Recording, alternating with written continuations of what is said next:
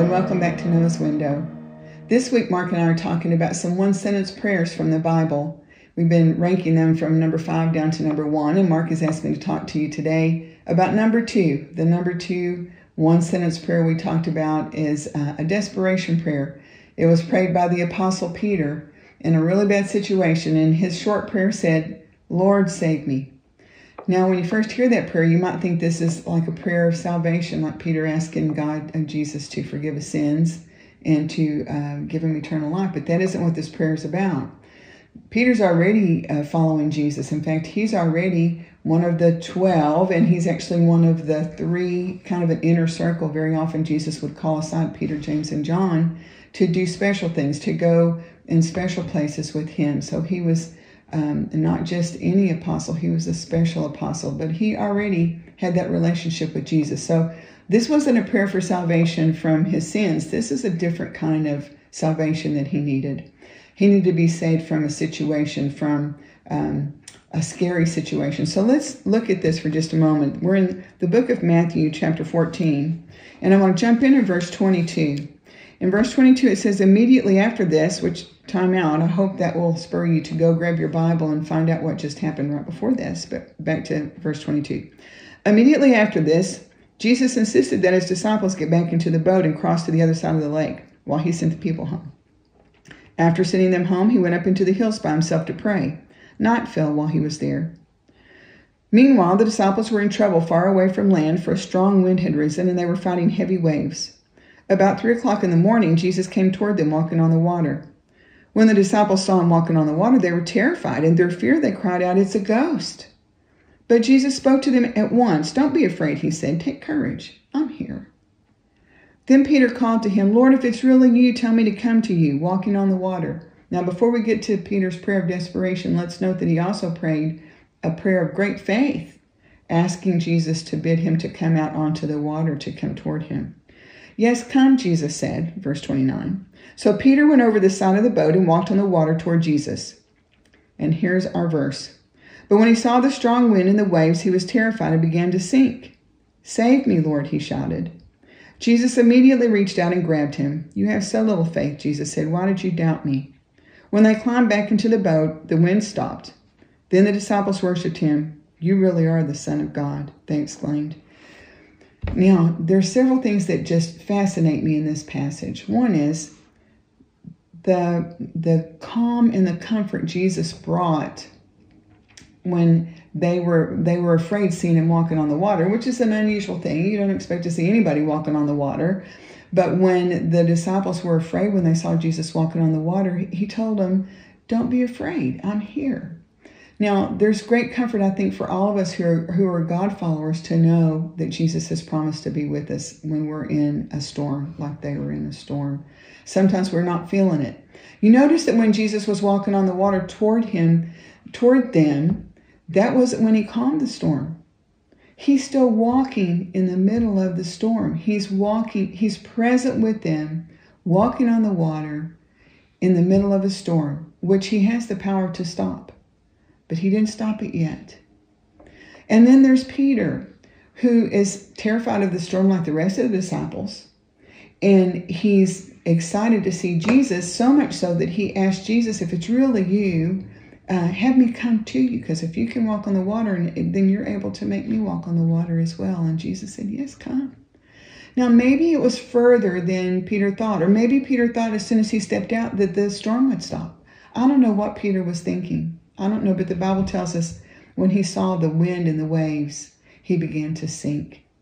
And the reason I think this is so important for us is sometimes as we're walking our journey of faith, we're in a relationship with the Lord and we know Jesus is with us and we're comforted that he's here. We're excited to see him do the miraculous things he does. But sometimes we get overwhelmed by those waves and the wind, the pressures and the, the frightening circumstances around us that threaten us, and we feel ourselves begin to sink.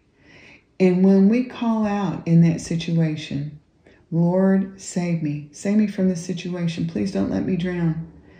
He's promised that He will respond to us and rescue us from our trouble.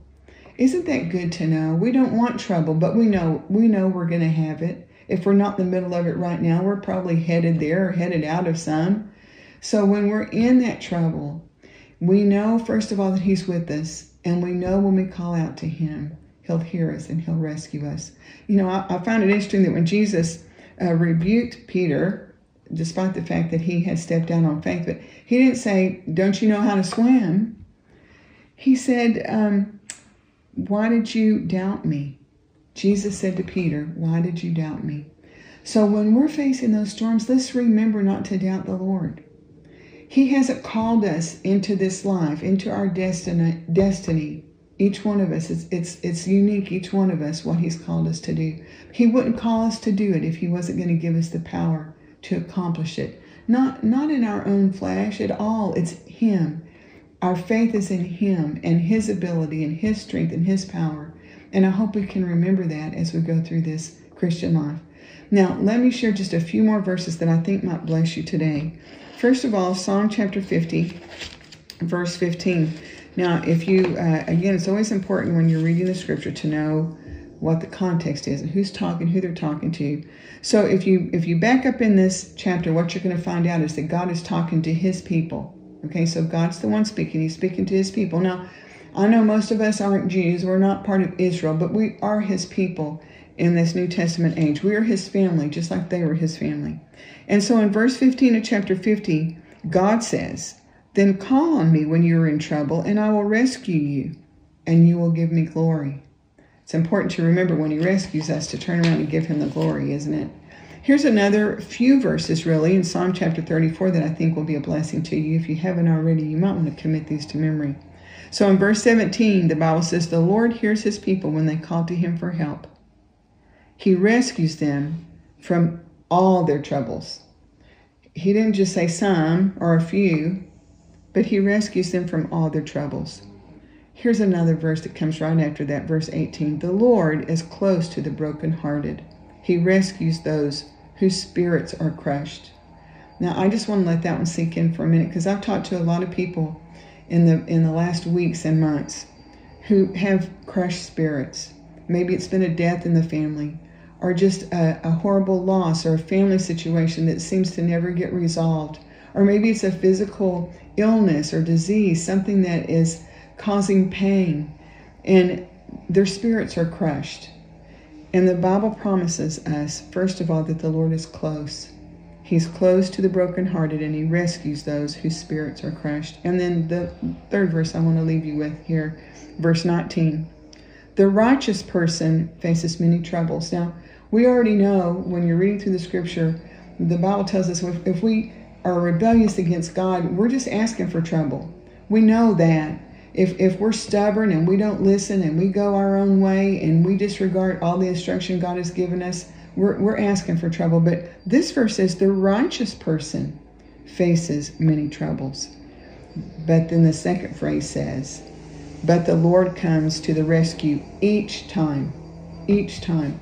So if you're doing your very best to follow the Lord in His strength and looking to Him to give Him glory for all things that He's doing in your life, and yet you're still facing many troubles, we've been warned we're going to face troubles.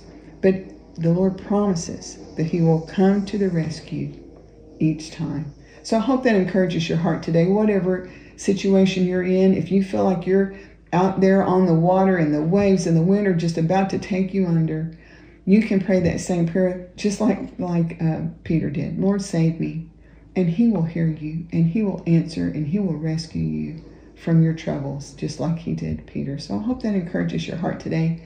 I hope that if there's someone around you, if you're not in the middle of a storm right now, that maybe someone around you who is, that you could reach out and share comforting words with them that the Lord has given us. Um, so let's have a word of prayer this morning. Oh, Father, I know just from reading emails, even this week, there are many who are facing serious situations, and it doesn't look like there's answers but we know, Lord, that in all of our troubles we can call on you. And you've promised, you've promised to hear us. You promised to come to our rescue in all of our trouble. And we're just going to ask you and, and, and pray that prayer even right now for those around us that are hurting. We need you, Father. We need you to come and rescue us from these troubles.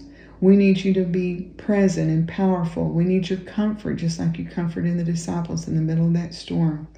I pray that you comfort the hearts of all those that are are in a in a great storm right now, Father. And you know, you know each and every situation. You know each and every uh, heart that's crushed right now. And I just pray that you would strengthen those broken hearts and give answers where there seem to be no answers, but we know that you've promised that you could provide those, and we're going to rely on you for that. Thank you, Father, for loving us. Thank you for the wonderful future you've promised each and every one of us, but thank you also for being with us on this journey and for holding us up when we're too weak to hold ourselves up, for carrying us through the trials that we face. Thank you, Father, for all these things because we do want to give you glory. And each and every time we look back and see the many times you've already rescued us, and we give you glory for that, Father, because you have so many times answered our prayers and brought us out of great difficulty. Thank you, Father. Thank you for the great victories. Thank you for so many people this past week that have trusted you as a personal Savior. Help us as a church that we will uh, do a good job in ministering to each and every person and helping them on their new faith journey. And for that, Father, we're going to give you the glory and the honor. Thank you for allowing us to see so many wonderful things, so many wonderful answers to prayer, even uh, that you allowed us to hear about and be a part of. And and we just thank you for all those things because you are a good God, and we we honor you for your great love and your great um, your great power to take care of us in troubling times. And for each and every person that's watching or listening, and each and every family that's represented, I pray that you would just Wrap your arms of love around them. Draw them close to you, Father. May they be comforted by your presence and by your power in their life. And we're going to thank you for that and give you all the glory and honor. And we ask all this in Jesus' name. Amen.